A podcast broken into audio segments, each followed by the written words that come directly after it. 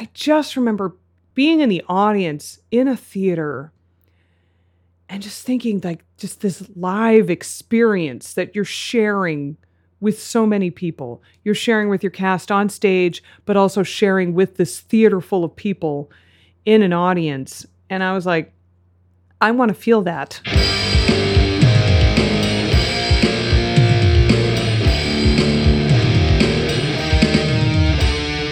Hello, and welcome once again to the No Name NYC podcast. My name is Eric Vetter, the creator, producer, and host of New York City's longest running comedy variety show, No Name in a Bag of Chips.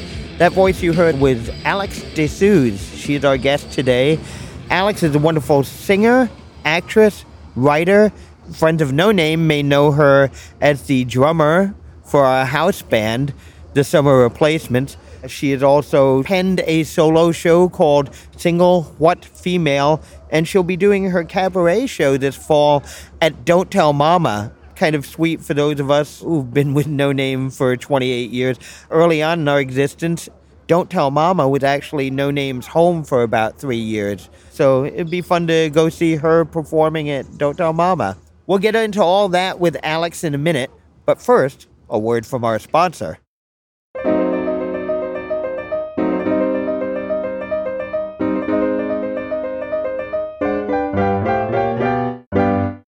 Escape to Green Bay. We are sponsored today by the historic Astor House Bed and Breakfast. Check out any of their luxury accommodations. They have five luxury suites, each of which has a private bath, and many of which have their own jacuzzi. Your day will start out with a fresh, delicious, homemade breakfast prepared by your innkeepers, Tom and Linda Stieber. Tom and Linda will also help you plan your day if you would like, alerting you to events and fine restaurants in the area. So get away to Green Bay. For more information and for reservations, go to www.astorhouse.com. That's www.astorhouse.com. Here, here might not even be a bad place to start. And, uh, Alex, I mean, like, we've both been in the game, whatever the game is. It always struck me who stayed in it and who did not. And sometimes it was like the people that you were like, these are the people I wanted to be. These are the people who like I would pay money to have what you have. And we were like, uh no, you know, I, I got a job at at, at JC Penney. You know, and it's like well, you know, I, I imagine you're no, no. I'm really, you know, I'm I'm pretty much, you know, just, I, I don't have enough time. You know, I come home and you know, got to feed the kid, and it's, and I understand why people make the decisions, but it still hurts my heart sometimes to see people who had Yeah, that there- thing. There are some people that I went to school with. Thank you, Stranger Things season four, for um, having Nancy going to Emerson College. I went to Emerson. I am class of 93. Thank you very much. So there are definitely We can some. edit that, by the way, if you want to change the year. I am, you know A what? recent graduate of Emerson College. That would be hilarious. That would be hilarious, but no, I know how old I am. Um, so, and as I am doing a cabaret show that most likely is going to be titled "Late Bloomer," um, I'm talking about how old I am, and uh, I'm talking about like midlife crisis and all that crap. So, like, no, I turned 50 last year, so um, I'm saying that live on a podcast right now. But Actually, we're not live. Again, we can edit this yeah. So because I know um, you're with an alcoholic beverage involved. So, so I mean, I mean, I'm going gonna to say, go ahead, keep it. And and if anybody who like actually looks me up later and thinks I'm younger, go right ahead. Um, or just wants to say, "Oh my God, you just don't age." That's fine. So, All right, so well, look. All right, so I'm so sorry. We interrupt your anywho, story. what I'm saying Emerson is College. Yes. like there are oh my god so many stupidly talented people that i went to school with and you know some of whom have definitely gone on Mhm, to some mhm. people from my class have definitely gone on to bigger and and brighter things and some people have decided you know they've made the decision like nah i don't need that Mhm. and i respect both choices because you know some people decided to go more behind the scenes you know because i saw them as talented actors but you know they've decided to go more behind the scenes and they're doing as well as they would have as an actor so i'm like you found your spot you found Mhm, your mhm. niche you found what worked for you so I can't necessarily go, oh my God, you should have stayed in acting because you were so brilliant back in college. right. But I'm right, like, you found something you were still passionate about, and you're doing well. You're successful, and you're, and you know, some of them have a family now. Some of them do not, but they're still successful at what they're doing. So I do my best not to go, oh, you should have stayed with this because, like, as long as you're happy where you are, that's fantastic. for me, it's not so much a matter of like eh, I have known a couple of people who were super talented who didn't follow that particular performing path but found places they fit in. I don't mourn them, you know, in in, in a superficial way. I kind of mourned like, oh, but they they had that gift, they had the shining. Sorry, that's like But, the uh, shining. but but anyway, but those I, I don't mourn so much on a selfish level. Like I would like to have seen what they would have done. oh, but that's fine. yes, But there the are definitely that, some that people I like get that. sad about are the ones who they didn't choose to give it up. They either had it taken from them or let it be taken from them.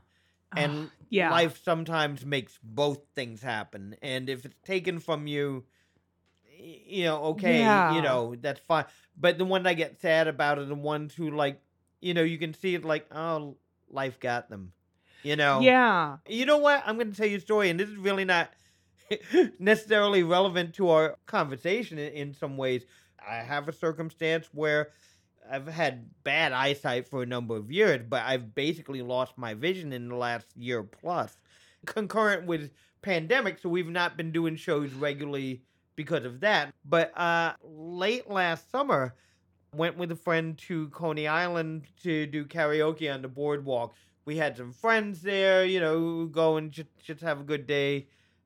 And someone who came to a few no name shows over the years comes up to me and says, So I guess you won't be doing shows anymore. And Ah! I, I wanted to punch her out. You know, it's one thing to say, Oh, you've got new challenges now. Are you still going to do it? That's fine. But she's like, I, I guess you're not going to be doing shows anymore.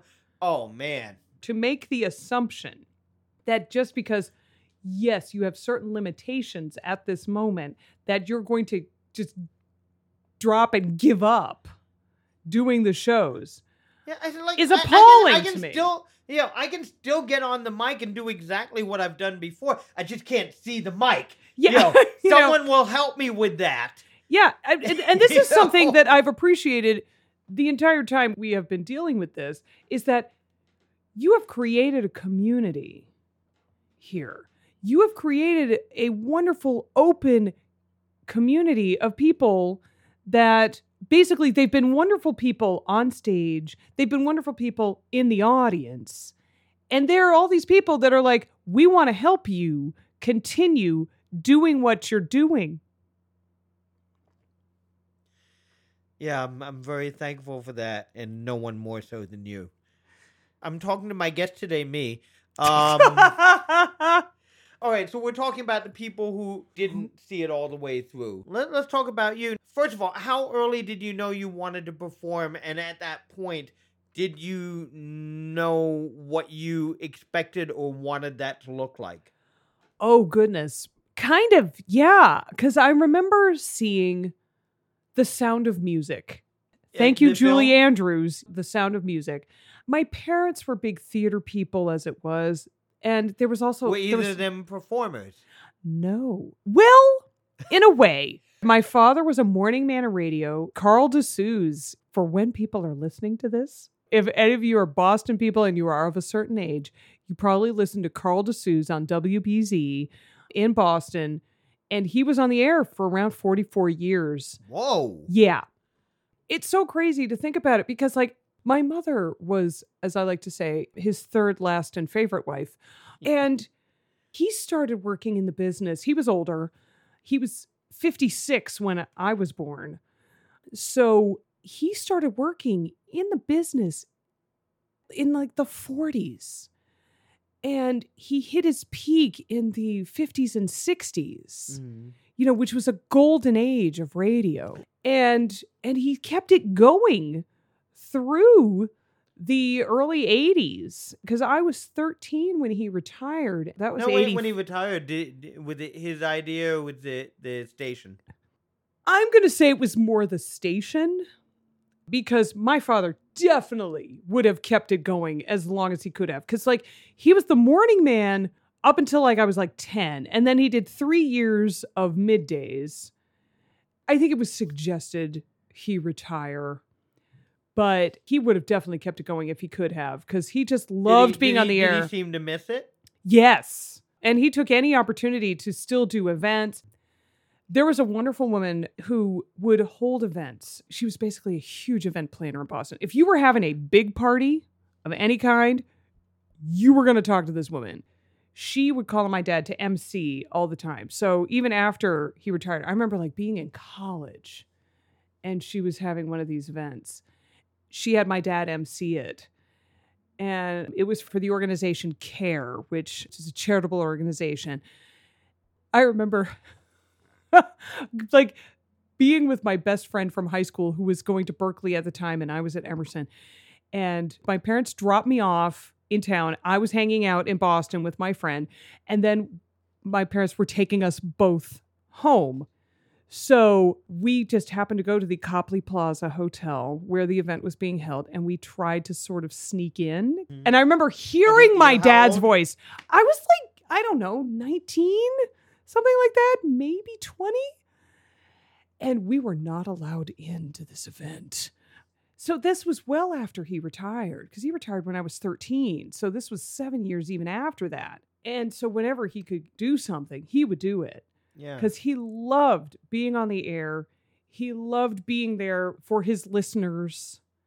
He used to make documentaries teaching people about other countries. There were so many things. So I definitely think he would have kept it going if he could have. wasn't bitter about it. I don't think he was bitter. It was just something he missed Mm. terribly. One of my favorite moments, I was doing a show at a summer theater. This was, I think, like 96 or something. I was doing a show at a summer theater in New Jersey. It's called Swing Time Canteen. And I played the character Joe, who is the drummer of this all female swing band. And I had a great time doing the show. But during every show, I had to get somebody from the audience to dance with me. And this one particular show, my parents were there, and I asked my dad to be the one to dance with me. And that man stole the damn show. He's cracking jokes while on stage with me. And I was dying. Was that fun or was that annoying? Dead. It was a combination because at first I'm like, oh my God, really? And the other part of me is like, so perfect right now because he's totally sucked in the crowd. And I was so proud. I was like, this is my dad who's just like getting the crowd going. It was so funny after the show. We're talking to audience members who have come backstage and whatever, and my parents are there. And my dad is there, and all these older ladies are talking to my dad. They are still smitten because, like, he was a handsome man. Mm-hmm. And so, like, there were lots of people that would always want to talk to him. That he still had it, but he was totally hamming it up while dancing with me on stage. He definitely was a performer. And my mother was a wonderful singer. Any singing I do, I inherited it from my grandmother and my mother, because my grandmother, before coming to America from Denmark, she was a wonderful operatic soprano and then came to the States. And unfortunately, that did not get to stick, but she sang in her church choir and all that. And then my mother was a wonderful soprano in her own right. She also sang in a church choir, but she sang with a choir that is now known as Masterworks Chorale. I can't remember what they were called Mm. originally. They have different branches and franchises all over the country. She got to sing on stage with Boston Lyric Opera. She did Die Meistersinger with Sarah Caldwell, who was one of the first female conductors, the Uh. Metropolitan Opera, and she worked with the Boston Lyric Opera. So my mother got to sing in this. She needed extra chorus people, so they brought in Masterworks Chorale, and so my mom got to be on stage in this major opera conducted by Sarah Caldwell.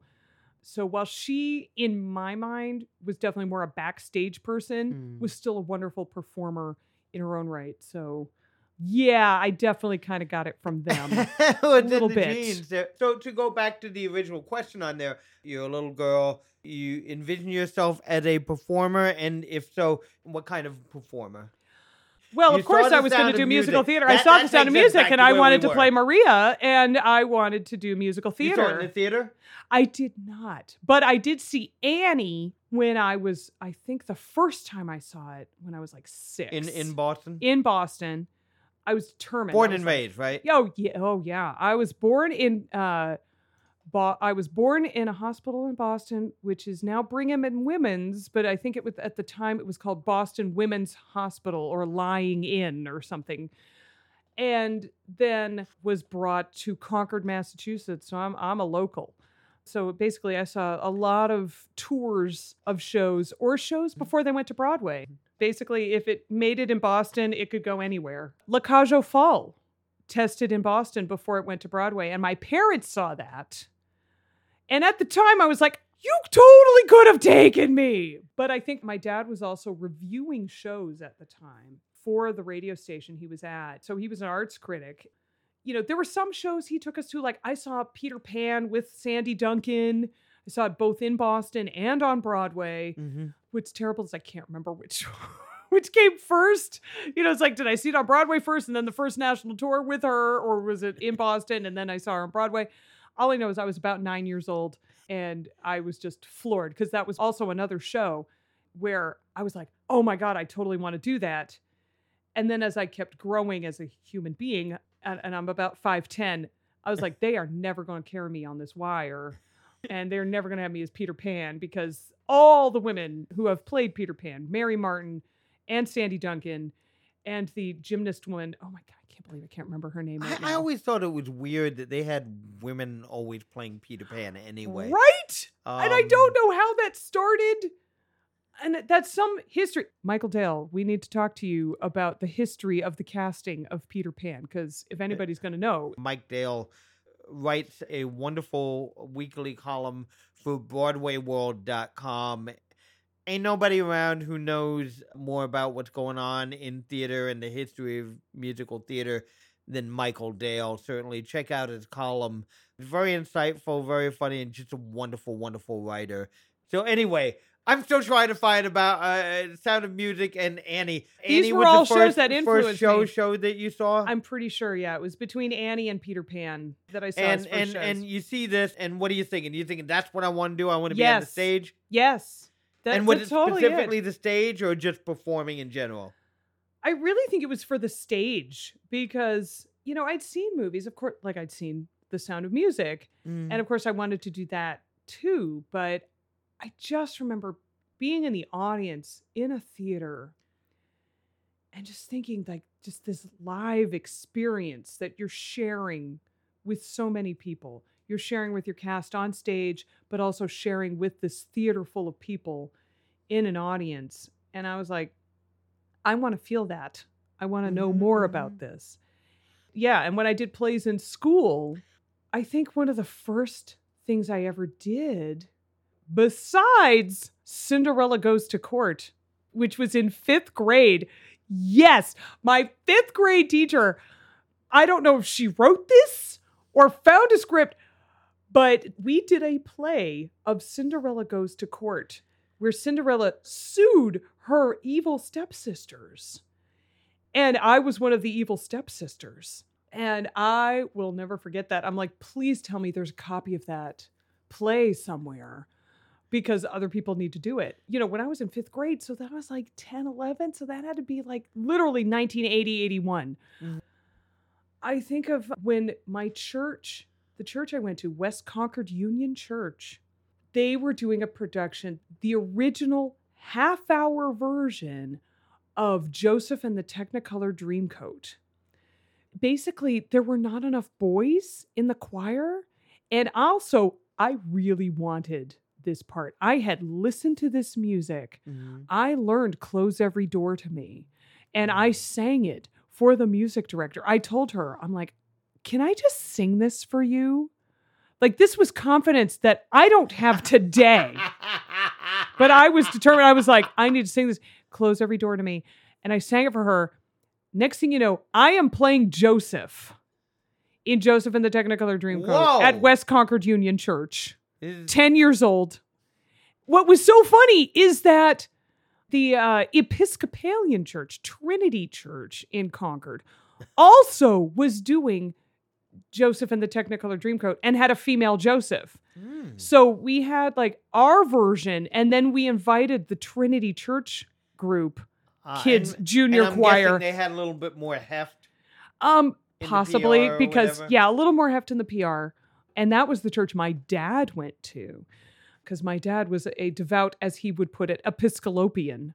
They came to our church and performed, and like I got to meet the other female Joseph. I believe she was also 10 or wow, eleven. Yeah, because you know we were both junior choir members. They were both junior choir productions oh, Okay, of the okay. show. All I know is I had the best time, and it was definitely a moment for me to go, "Oh, I need to do this. Like this is something I definitely want to do." What I love about my parents was that they wanted us to be happy. Now, my father was worried that I would become a bag lady. Um, and I told him, well, I'll just put my Oscar in my bag. But Wait, you're aiming towards theater. Have the Oscar come in? I know, right? Because at the time, I think I was watching a lot of movies. And, and so I think I just was like, I'll put my Oscar, my Tony, and whatever awards I get in my bag. Because I was kind of determined, and he just wanted to make sure that we were, of course, successful. Because even radio, particularly now, you do not want me to go on my rant about what's happened to radio in these days. Um, my sister really loved it. Our high school, Concord Carlisle High School, to this day has a fantastic radio station. You can stream WIQH 88.3 right now. And they even have a music festival. When my sister and I were there, it was an ugly brown trailer in the back of the school, but it was so fun and it was exciting. You know, it's like we may have only had a thousand watts of power at the time, but we got to play music we really liked. And both of us are music junkies. It was a great training ground for my sister. Well, it's also me. great to have passions for music and get a gig where you can play the music you want to play. exactly you know. right. You know, and, And, it, it, I mean, no one professionally has that opportunity nowadays. no, You know, it's it's so hard. what kind of a, a radio person was your dad? Actually, when he started in 1941, thank you very much, Mm. he was the newsman for the Marjorie Mills show. And Marjorie Mills in Boston was one of the first female hosts in radio and was incredibly popular. She and my dad apparently just hit it off.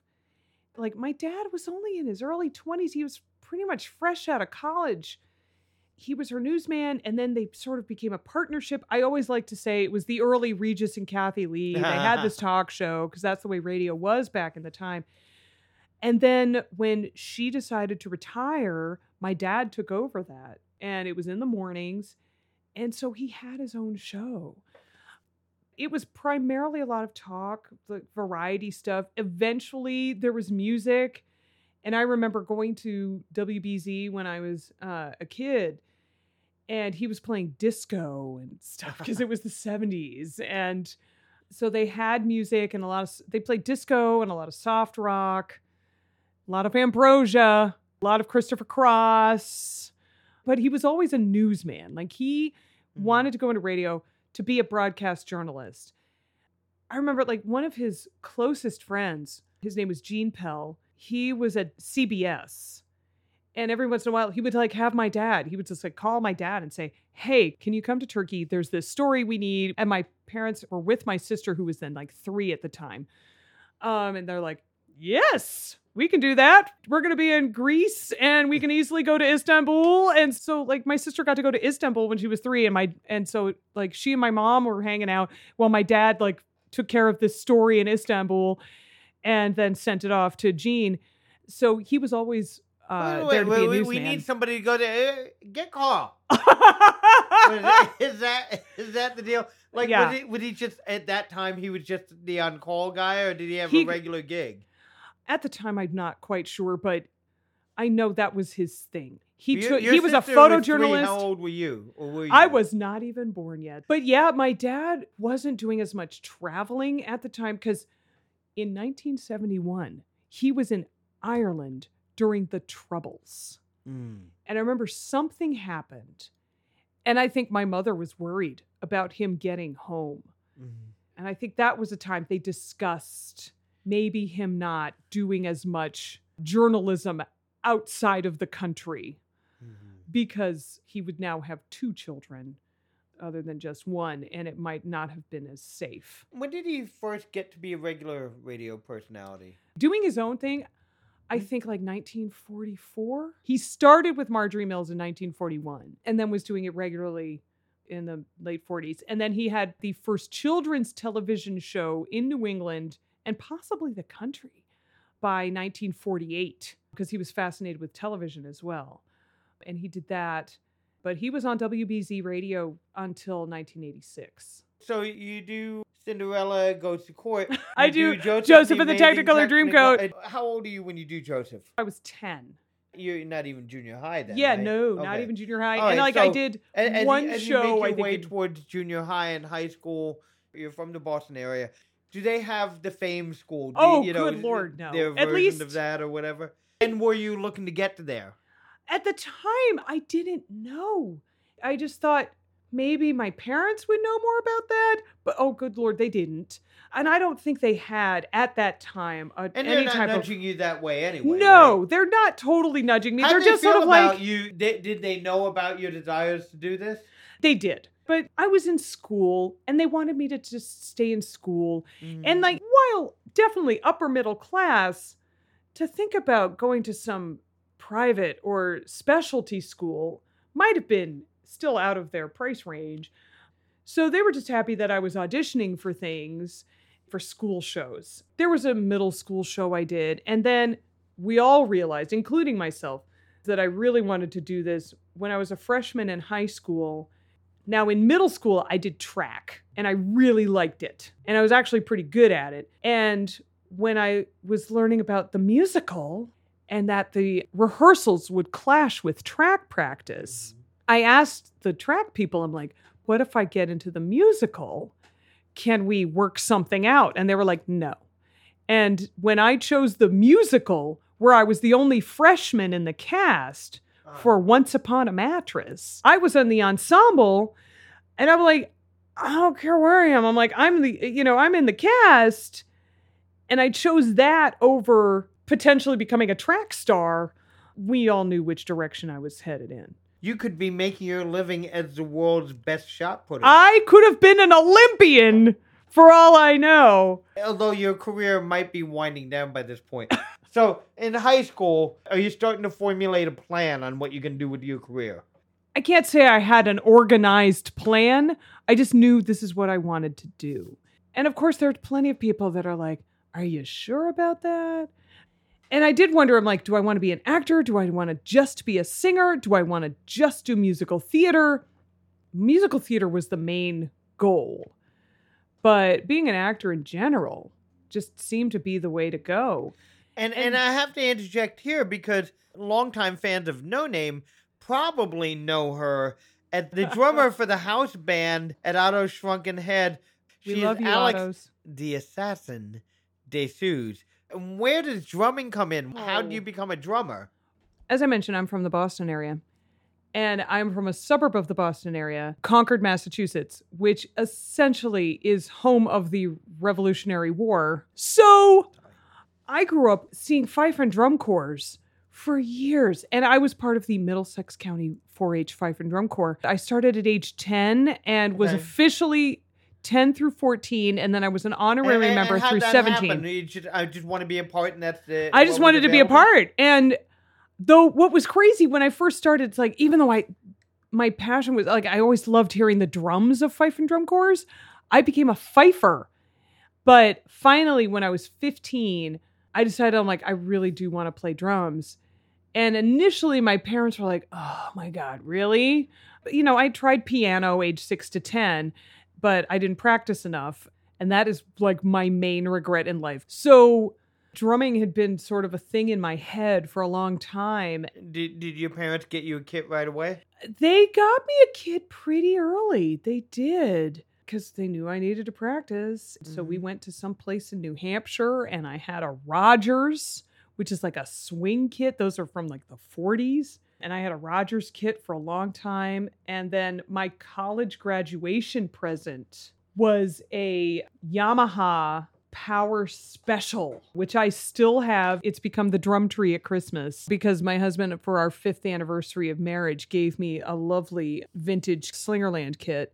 And I love it. You get out of college. When you get out of college, are you thinking art? What are you thinking when you're getting out of college? Oh my I God, mean, I'm thinking out of high school rather. out well out of high school i'm thinking i'm like i'm gonna go to emerson and i'm gonna learn all this Okay, stuff so you were actually planning on going to Emerson. basically i knew i couldn't handle a school that was out in the middle of the woods so i needed to be in the city but i knew mm. i wasn't ready i mean i grew up in the suburbs and i grew up in a very sheltered household i knew that i could not come to new york right away i was like i as much as i wanted So to New apply York to nyu?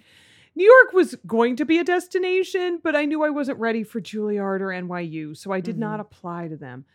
I literally applied to two schools. I applied to Emerson because I'd read out all about them, and I applied to Boston University because my mother was an alum, Oh, and they also had a good theater program.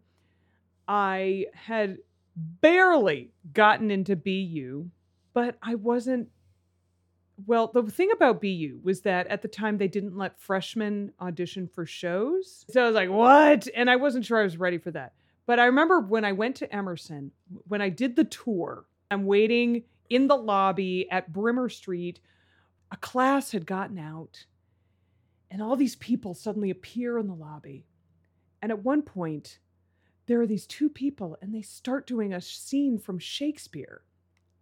And they just start going back and forth, and they're marvelous. They're so good, and they're just having so much fun. And at one point, they're rolling on the floor and they're just playing with each other. And they finish the scene, and they look at each other and like, "Oh my god, that was so much fun! What's your name?"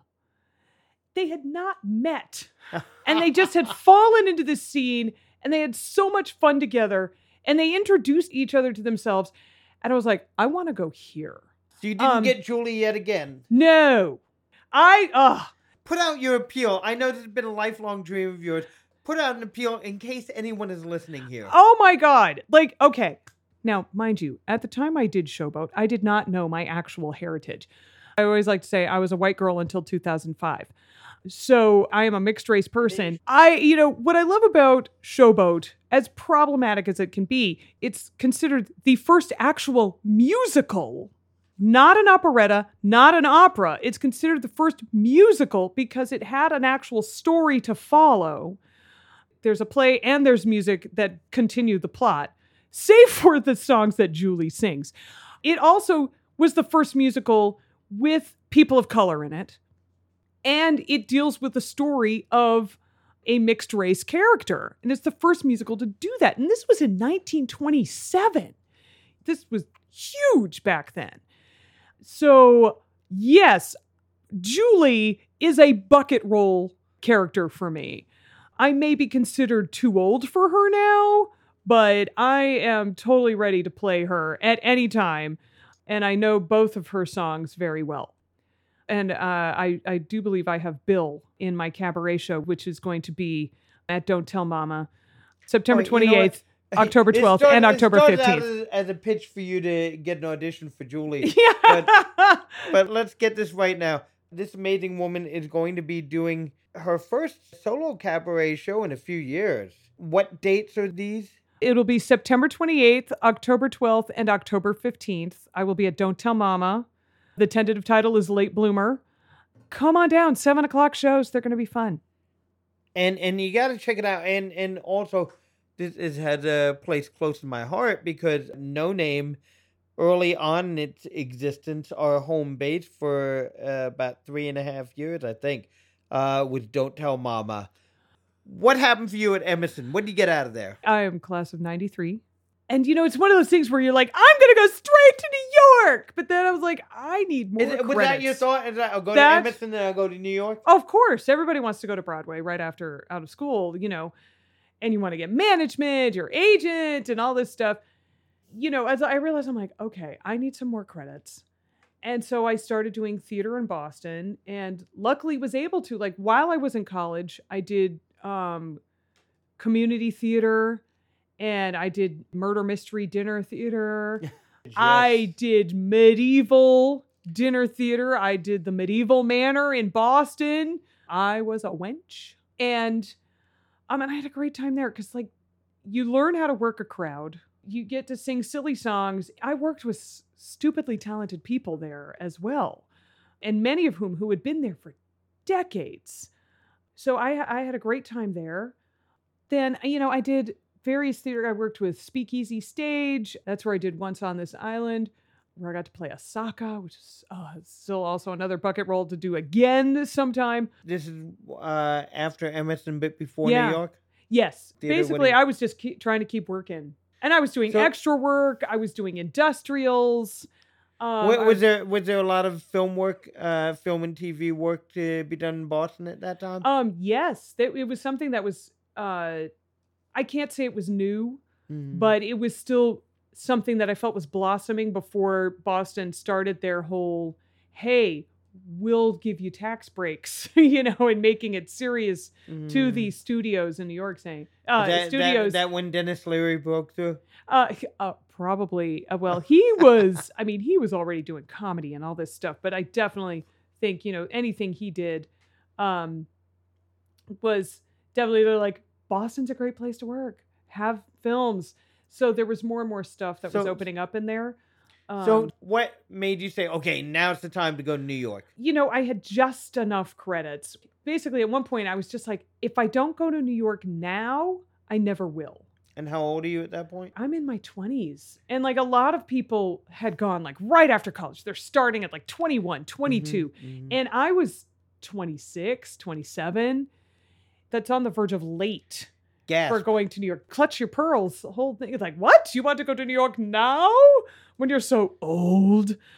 So I started trying to audition for things. Uh, you know, it, like I think it was like 97, 98. I started trying to audition for shows. I would go to New York because you could get this commuter flight on Delta for $50. And so I would go to New York and I would go to certain auditions and then I would come back same day or the next day because I could stay with a friend Mm. and it was great. But then I was like, I really need to start thinking about focusing. It's like, if I'm going to try Broadway, I got to go. And I had my union card. Um, and I thought, okay, it's like, I got to give this a shot. And it's one of those things where, you know, most people have a three to five year plan. It can take longer. Four years in, I did get to do an encores production at New York City Center. I was part of the ensemble for New Moon, Sigmund Romberg operetta. Now, mind you, I mentioned it's 2003. I'd come to New York in 99. And it was, oh, it was so great. And it was beautifully done. They got like a couple people from Metropolitan Opera, and they had a, a handful of people from New York City Opera and the mm-hmm. Metropolitan Opera in this ensemble. We had some 30 person orchestra and we had an extra chorus because, like, there was some ensemble that were singers and dancers. And then there was an extra chorus, which I was part of, which was another 30 odd people on stage. And you could see us. You know, they wanted that extra sound. They're also recreating uh, shows from a time when that was not uncommon. That's Yeah. part of what you were paying for when you threw down your hard-earned four bucks. So you finally hit New York. What are you thinking? Is it matching what you were expecting? Different challenge, Or Um, what? there, there's a part of me that, of course, assumed I would, of course, get work right away, you know, or something at least. It's like I figured I'd, uh, it would take maybe at least a year or two, something. My goal was to be on Broadway, like Okay. to do that. I hadn't even thought much about off Broadway, even though I knew there were great things happening off Broadway. I was like, my goal is Broadway, but I, but at the same time, I just wanted to work you know, I'm just auditioning. I was going to like all the equity calls. I was getting up before five o'clock in the morning. I'm going to all these auditions. You definitely have moments like, what? I'm like, oh my God, nothing's happening. Nothing's happening anywhere. And you're trying to do classes. You got to network.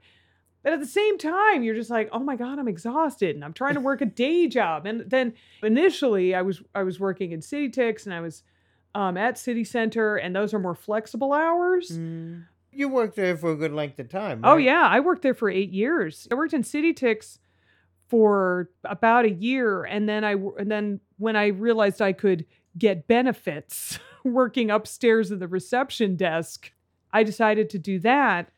And the only problem I had ever working reception was a I'm trying to like go to auditions on my lunch break, and I'd have to wait for somebody to come up and cover my lunch break, and that there were a lot of classes I wanted to take that were during the day Mhm. and I couldn't take them because I was working reception. I'm like, I could do a night class or something. So there were a lot of things that I, of course, had to figure out.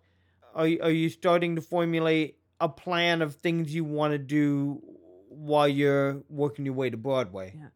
The first time I had a real draft of my solo show was around 2000. And I realized I wanted to do that. You know, at the time, it was about being what, you know, I knew I was a white girl getting cast as black and Hispanic all the time. As I said, I didn't know my heritage at the time. Mm-hmm. and because my dad never talked about his side of the family. And, And what was your dad's side of the family? My dad's side of the family is West Indian. His parents were from Grenada. You know, and, and here I was, you know, and this was part of my complication as I'm trying to audition for things where I'm auditioning for all these roles. And there were several times when I'm going in for musical theater auditions and I'm the darkest person in line. And if I'm the darkest person in line, something is vastly wrong. How would you describe yourself to people listening who can't see you? I would definitely be considered light skinned. I always joke that in Boston, I'm black. In New York, I'm considered Puerto Rican. Though I'm like black, Puerto Rican, uh, you know, everybody sort of is like, what is she? Hence the title of my show, Single What? Female. Because I had a lot of people that couldn't figure it out. You know, when I started working on my solo show, I'm like, I'm going to do this solo show. And, and then part of it came from a college thing in my directing class. I think we had to do something in our lives. And I talked about being, you know, because I was starting to do community theater and other things my senior year, and I'm taking this directing class. And I did a bit about my being cast in, you know, as black or Hispanic and being a white girl. And and I used my drums and then I did that whole thing, you know, where Bob Dylan has the cards. I had everything I wanted to say on placards. And so somebody held those cards for me while I played a rhythm from a particular Prince song on the drums. So that was sort of the little spark that started this project, hence my using my drums at the end of the show for that. So it was mostly about telling my story, and it just happened to also include things I can do. And what kind of response did you get to that show? I got good response. You know, for the people who saw it, they're like, this is great. This is really interesting. What are you trying to do with it? Well, you, you certainly got an entry into the no name world. I Uh, did we get we No were Name. starting to do our our uh, late night uh, comedy variety mix, and you did like everything at some point or another I with got- us. You told stories.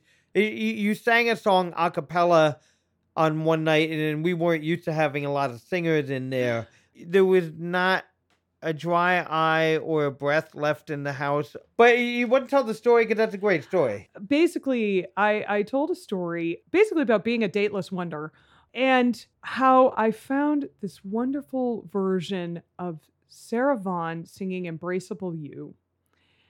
And how when I found that, and I believe I found that cassette like my late time in high school, where I figured if I could learn to sing this particular version, which only seems to be on this particular cassette, that I bought at Strawberries on S- Memorial Drive in Boston. I almost said Storrow Drive, but that was the opposite direction.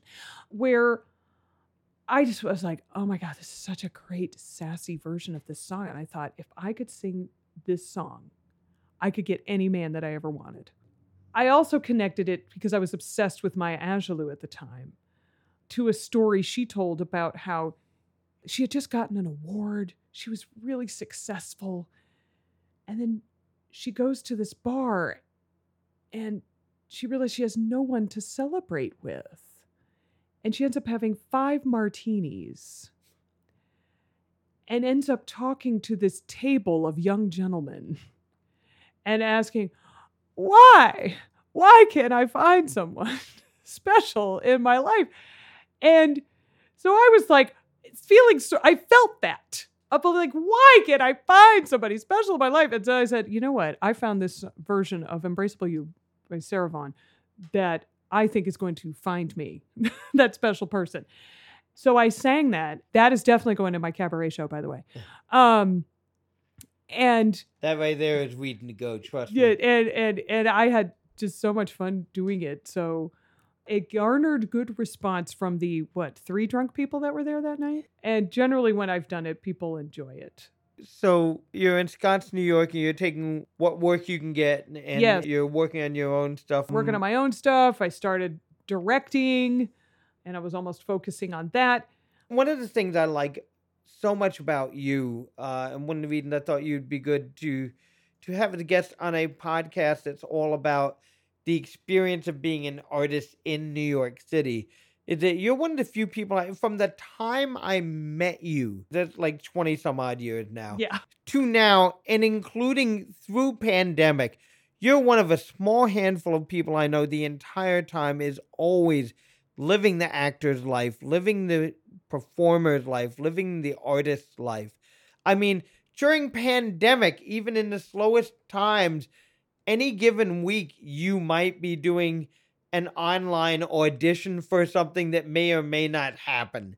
Play readings via Zoom. Like you were just always filling up your life with art every minute. How is the hunger? Had the hunger transformed for you over the years? the hunger has been there, though.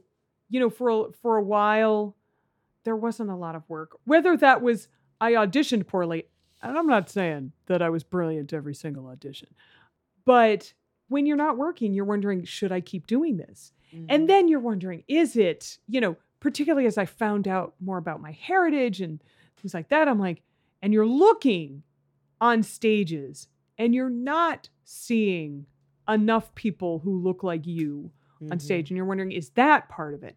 And so there were definitely times when I was considering dropping out of the business completely or finding a new facet or just going into music or whatever. But there would always be something that drew me in. Like I would, you know, you get a gig, you get a show, you get a reading, a composer asks you to do a concert. So you feel like you can't just leave. You know, you still feel like you have something to contribute. And, you know, And and- sometimes and- it's a matter of trying to find out where and how. yeah, because like particularly after you know when I when I became pregnant, and I remember I I found I was pregnant in like the spring of 2011, and I'm like, what can I audition for? Because like in the spring they're auditioning for things in the summer or the fall, and I'm like, are they going to accept me for when I'm this big in the fall? And like I think I could have gotten away with things that were happening in the summer, but I was getting pickier with what I was auditioning Mhm. for. I remember a handful of things that I really wanted to do were going to be in the fall and the winter, and I was going to be the size of a house. So you, so you have to start looking for things that are being listed as, as, as ethnically ambiguous and possibly pregnant. Yeah, right. And I, Uh, you know, that's not an often. Old that's not a thing. River. Wait, no, that's that's well, you know, no one's gonna ask Yeah. to sing it right. I, I remember that, and then you know, and I was just focusing on my son for a long time, but I would still like try to do concerts. I, I Ben, I'm gonna tell the story now. His will uh, had early exposure to showbiz. Yes, my my I always love telling this story. Michael R. Jackson, who is the Pulitzer Prize winning and Tony nominated composer and writer of A Strange Loop. I met him through the wonderful composer Rachel Peters, who started out in musical theater and is now primarily doing contemporary opera.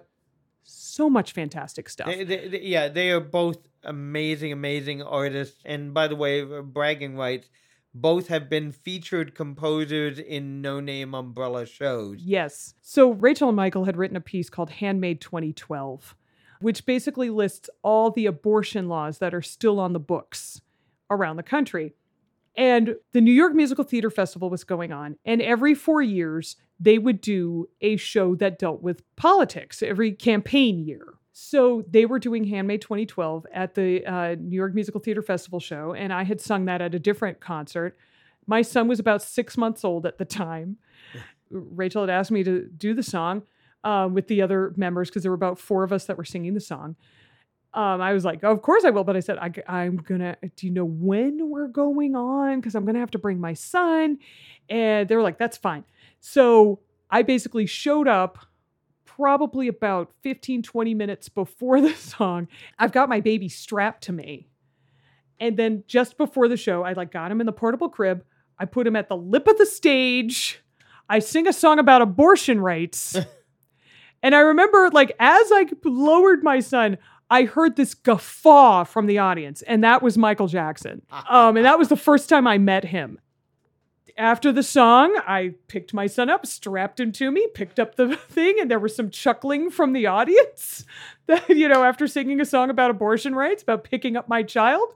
But I mean, that's the whole thing about Yeah. choice. And, you know, and I, to be able to still get out there, I mean, to this day, it can still be problematic when you are trying to do childcare and you're trying to be a performer Mhm. and you may not have all the support of grandparents or other family and childcare is expensive since you became part of No Name Family, uh, you got married, you bought a house where we're talking to you right Yeah. now, Happy Valentine.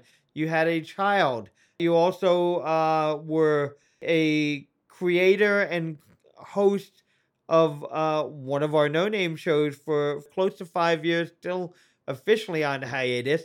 We hope to bring it back at some point. yes No Name presents the Uptown Cabaret. How has getting married and buying a house and having a family, you still have the hunger, you still have specific Yes. goals? um you know broadway will always be a goal and i still have the hunger to just do stuff to perform to create to be part of this thing um that is the performing arts Do you have any any particular aspects of performing that you enjoy more than others? Like what what what brings you the most immediate joy? I mean, do? immediate joy will always be some form of theater, whether it is storytelling or it is uh, performing in a play or doing musical more theater. so than singing. God knows I love singing. I can't say that just regular singing doesn't tell stories the same way because there are, of course, story songs and, you know, getting a crowd riled up. And that, I mean, uh, And now you're part gotta- of Bindersues. Yes, at Binder Sue's, uh, where uh, my wonderful collaborator Richard Binder, who is also the tenor at my church gig, he and I do mashups of various songs, and it can be anywhere from two songs to like five. Though I think our largest was eight songs. that is something that will always give me a kick. But musical theater, I mean, has just been this, you know, thing in my soul for so long Mm. And I love helping tell those stories through music and you know working on the cabaret finding new meanings to various musical theater songs um, or finding oh this is what the story really is and how to pass that along has, is, is always just something. But i mean I, I mean i love also performing with the band.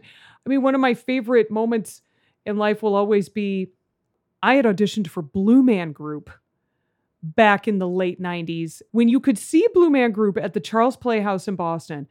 I don't know if they still do this, but on Wednesdays between shows, the band of Blue Man Group would have a jam session. So pretty much anyone could join in. Mhm. And I remember one point, like they had the guitarist and I think the bassist and maybe a keyboardist from the band, Mhm. and they were playing on stage, but they didn't have a drummer. And I was waiting. I'm there with my then boyfriend, and I was like, nobody's playing drums. And so I had sticks with me because I had heard they were doing this, and this is the reason we came to that particular production. So I went up and I started playing drums. Suddenly, people started getting out on the dance floor because it was playing a funky Ah. beat. What else are you gonna do? And people started getting on the dance floor, and like the bassist is joining in, and the guitarist is like figuring it out. And next thing you know, we just had like a crowd on the floor, and they're dancing, and they're hooting, and they're hollering, and you're just like, Oh, that is the best. Having that shared experience is just so fun. dream gig. God, just uh, a Broadway show, honestly. And I'm trying to think of a bucket role. There's a wonderful group that I've been part of, called Musical Theater Book Club, where rather than read a book every month, we read through a musical. Right now, we're ready. We're getting ready to do Follies. We did a reading of A Man of No Importance, and I would love to do the role of Lily if they ever revive this show. Their songs are fantastic. It's a great role. So I would love to do that. I would love to do another Encores production. I would love to do Into the Woods is coming back to Broadway. I'm like, I will gladly be in the ensemble of that production. So, hey there, people, I'm available. um, if you need this alto, I'm available. Um, and the cabaret show. What do you hope to do with that? it's one of those things where I want to have a good time. Yes, I want it to be something that perhaps, you know, people see it and go, oh, I want to cast her. But at the same time, I'm like, I realize I have this opportunity right now to have a fun time on stage. I, I have booked some really incredible musicians. I have an excellent director and musical director. We're going to put together a really cool and fun and thoughtful show where I want people to walk out feeling empowered, having had a really good time, and having an amazing experience. Do you see this as just essentially a one-off, the three performances, or would you like to do this this kind of format regularly? I think I would like to do this kind of format regularly. This is another thing where getting into the cabaret world can be challenging, particularly for people of color, because if you just look at advertising for cabaret, you do not see a lot of people of color. Because I think of James Jackson Jr., who is in A Strange Loop. He and this other wonderful singer, LaDonna Burns, have a show they call The Black Ups. They would do these cabaret performances at like Joe's Pub and other such venues. And so they've had a show. But at the time, like until I knew James, I met James when Michael Jackson was part of where I had Michael be part a featured performer as of No Name presents the Uptown Cabaret. Yeah. I did not know them. I did not hear about them in the cabaret world. Ah. And it's like, I know I haven't been part of like the inner circle of things, but at the same time, I'm like, why shouldn't I have heard about these people? Why? Why? I can't wrap a discussion without talking about the Uptown Cabaret series that we did do, and all the people that pass through our doors who do amazing work. You mentioned Rachel Peters, who's like now writing operas, but we we have uh, a, a point of pride in the upcoming Tony Awards. A Strange Loop 11 Featured- Toma nominations. yes. three people who have a no name past, most prominently Michael R. Jackson, the composer and writer of the show, was one of our featured composers. We had a monthly featured composer, also featured James Jackson in the ensemble for this Yes. show, right? Uh, the show itself had been nominated, and uh, was Best Supporting Actor, is it? John Andrew Morrison um, is best supporting actor. who performed in a handful of no-name shows, including uh, a few years had come by to sing a Rachel Peters composition, "Santa Ain't Black," kind of no-name's unofficial holiday song, Holiday Christmas yes. carol. Talk a little bit about that and about the night that Michael was actually our featured composer. Well, I I felt lucky enough to be able to work with a lot of really wonderful composers or get to know them. Katya Stanislavskaya, Rob Rokicki. Rob Rokicki's uh, musical Percy and the Lightning Thief was on Broadway for at least a year and a half, something like that. And he's got more work coming out. Koch has got great music and shows out there. You know, I've had these people as featured composers, Clay Zambo, Rachel Peters, Great. and we had Michael Jackson. I was able to be part of a concert of his and Rachel's work. They've they've collaborated on various songs as well as a show, and that night was particularly. Uh, I'm trying to think of the best word for that because Audra McDonald, she and her husband Will Swenson had recently moved to the neighborhood and had become regulars at the Indian Road Cafe where we held the show. And they happened to have gone there for dinner and decided to stick around for Michael's show. And I remember Michael posting on Facebook, like, Audra's here, no pressure. And Michael writes a lot of uncomfortable songs. If you've seen A Strange Loop, which is a show I consider necessary, it covers a lot of ground and has uncomfortable moments. And they're only uncomfortable because they hadn't really been discussed before, particularly in musical theater. And he had a song that night dealing with Whitney Houston and her passing. Uh, and it was not long after her passing. So there are some people that might think that's uh, too soon, whatever, uncomfortable. Audra was fully engaged the entire mhm. time, the entire show.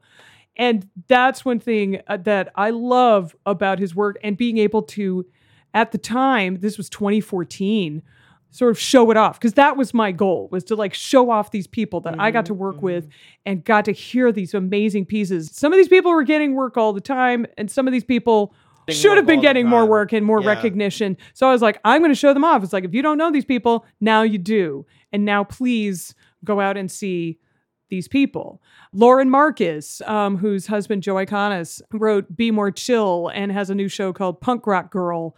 She's written great stuff in her own right and had a marvelous set. Uh, she had a residency at Rockwood Music Hall not too long ago, and I saw that. And um, I believe she's up Yeah, for and she, was, up for a Mac Award. Yeah, she was a featured composer. There's so many great people out there, and I'm so glad there are so many more. If I was able to do the show right now, I could give you a whole list of people that I would have as featured composers right now that are new and up and coming and emerging artists. And We- some are more established than others, but the thing is, they're writing great stuff that needs to be heard. maybe we can wrap up by saying let's try to make a special effort as reopen continues in fits and spurts and go see a strange loop this is an important piece of work support it because it's a great and important evening of theater Such a great and show. So and many to talented people. friends and past no name guests michael r jackson john andrew morrison and james jackson jr alex remind folks again where they can find you and what are the dates of that show again You can find me on Facebook at just Alex De Suze. You can find me on Instagram and Twitter at NN Uptown Cabaret, though mostly Instagram. And my cabaret show, Late Bloomer, will be at Don't Tell Mama September 28th, October 12th, and October 15th. 7 p.m. shows. It's going to be a good time. got a website AlexandraDesouza.com. all right is that good you feel good I feel good. i knew that you would thanks for being here Thanks for having me.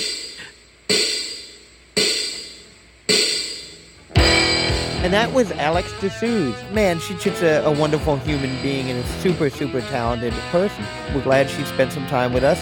Before we get out of here, I'd like to thank Alex for being here. I'd like to thank you for being here. I'd like to thank our producer, Gary Hardcastle. I'd like to thank our production assistant, Stanley Resio. I'd like to thank our sponsor, the historic Astor House Bed and Breakfast. Till next time, take care of yourselves until we meet again in person or virtually. I love you all.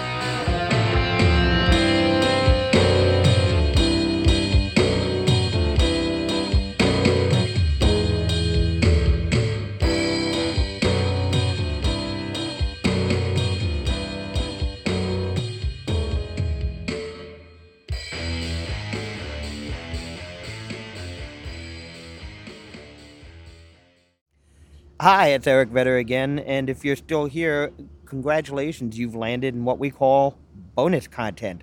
Uh, we had a great conversation with Alex De Suze, uh, and now we got a little bit more. Uh, sometimes we like to share uh, war stories, uh, you know, battle stories from artists. Uh, you know, the the the time it was most difficult to get an owner to pay you for a gig, the worst audience ever, um, and uh, you know a lot of artists talk about their struggles finding roles. You know, if you're an actor, finding roles after you get out of college. Uh, Alex shares a story with us about troubles getting roles before she even got out of college. Uh, and after that, we're going to have uh, some music from one of our good friends, Jordan Okrend, an amazing uh, singer songwriter. Uh, for a number of years, he was in New York and was part of the summer replacements. And uh, what we have here is one of his songs, a song called Higher Mind. And we thought it was cool. He sent us a version of him doing this live. And since we haven't been able to get together and do our in person shows the way we are accustomed to doing. Um, we thought it'd be fun to catch a snippet of Jordan performing live. It's a great song, it's a great performance, and we hope you enjoy it. Uh, so stick around. But first, let me tell you that our bonus content, the No Name NYC podcast bonus content, is sponsored by Word Up Community Bookshop in Washington Heights. Word Up Community Bookshop, located at 2113 Amsterdam Avenue. That's the corner of 165th Street and Amsterdam Avenue in Washington Heights. This is a wonderful place. It's a community based place, and it is the bookshop with a little something extra. Uh, they have a great selection of new and used books, uh, not only in English, but in Spanish and many other languages as well. They also have merchandise from notebooks to t shirts to tote bags to games, uh, all sorts of cool stuff there. It is largely volunteer staffed, and uh, they also have programs for young people.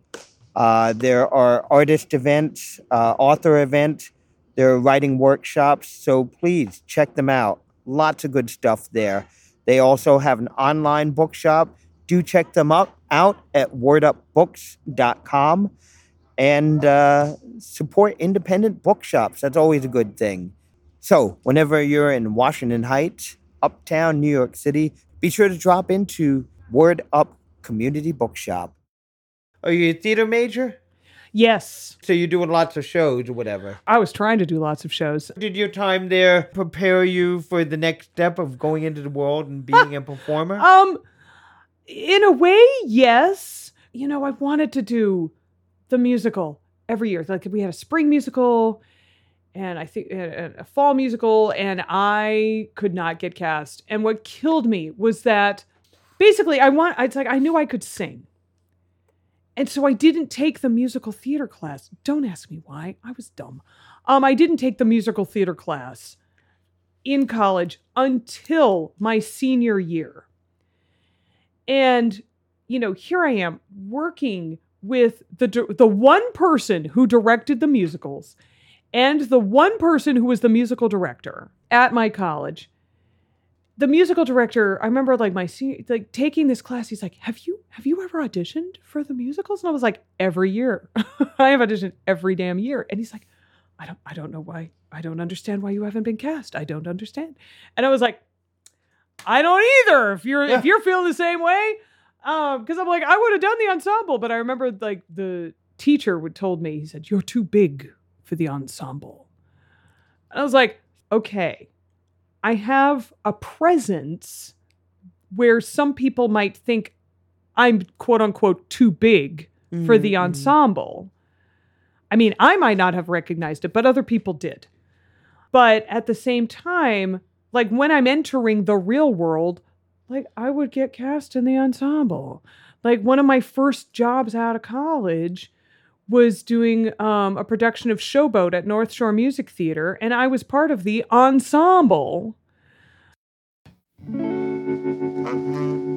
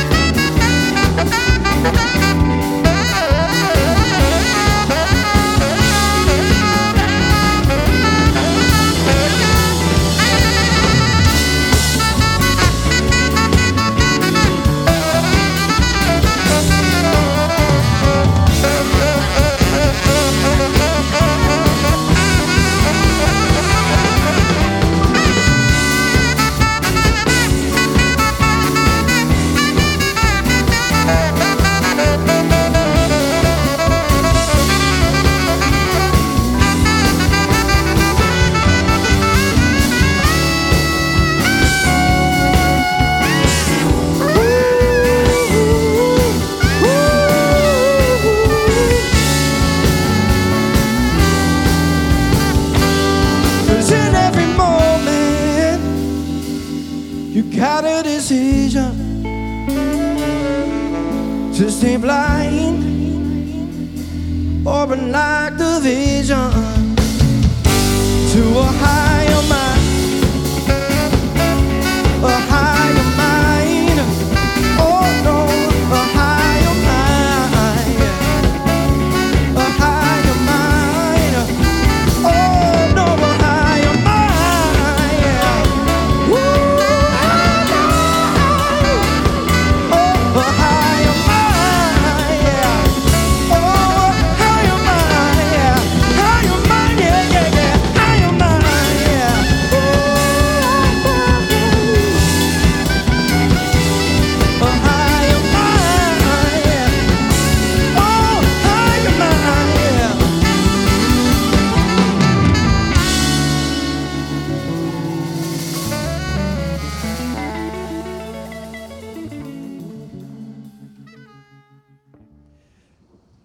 Well, uh, again, thanks for hanging out. I hope you enjoyed that. Uh, man, I love these people. I love their work. Uh, and I, it just occurred to me it's kind of cool to have them together. We've, uh, myself, Alex, and Jordan have all performed music together and, and, and all sorts of stuff. And now all individual stuff. Uh, so, anyway, thanks to Alex De Suze for a great conversation. Uh, thanks to Jordan, Jordan Okrend, uh, that's O K R E N D. Uh, definitely Google him, check him out. He's got lots of really great music that's out there for sale and for listening. Uh, so check him out. Uh, and that's about it. Uh, if you like what you're hearing here, uh, please let people know. Post links, share it with your friends, get the word out. We got to get get people knowing what we're doing. We're talking about artists in New York City uh, and we're talking about it through the No Name NYC podcast. Thanks for being here. Hope to see you again soon, or hear you again soon, or something like that.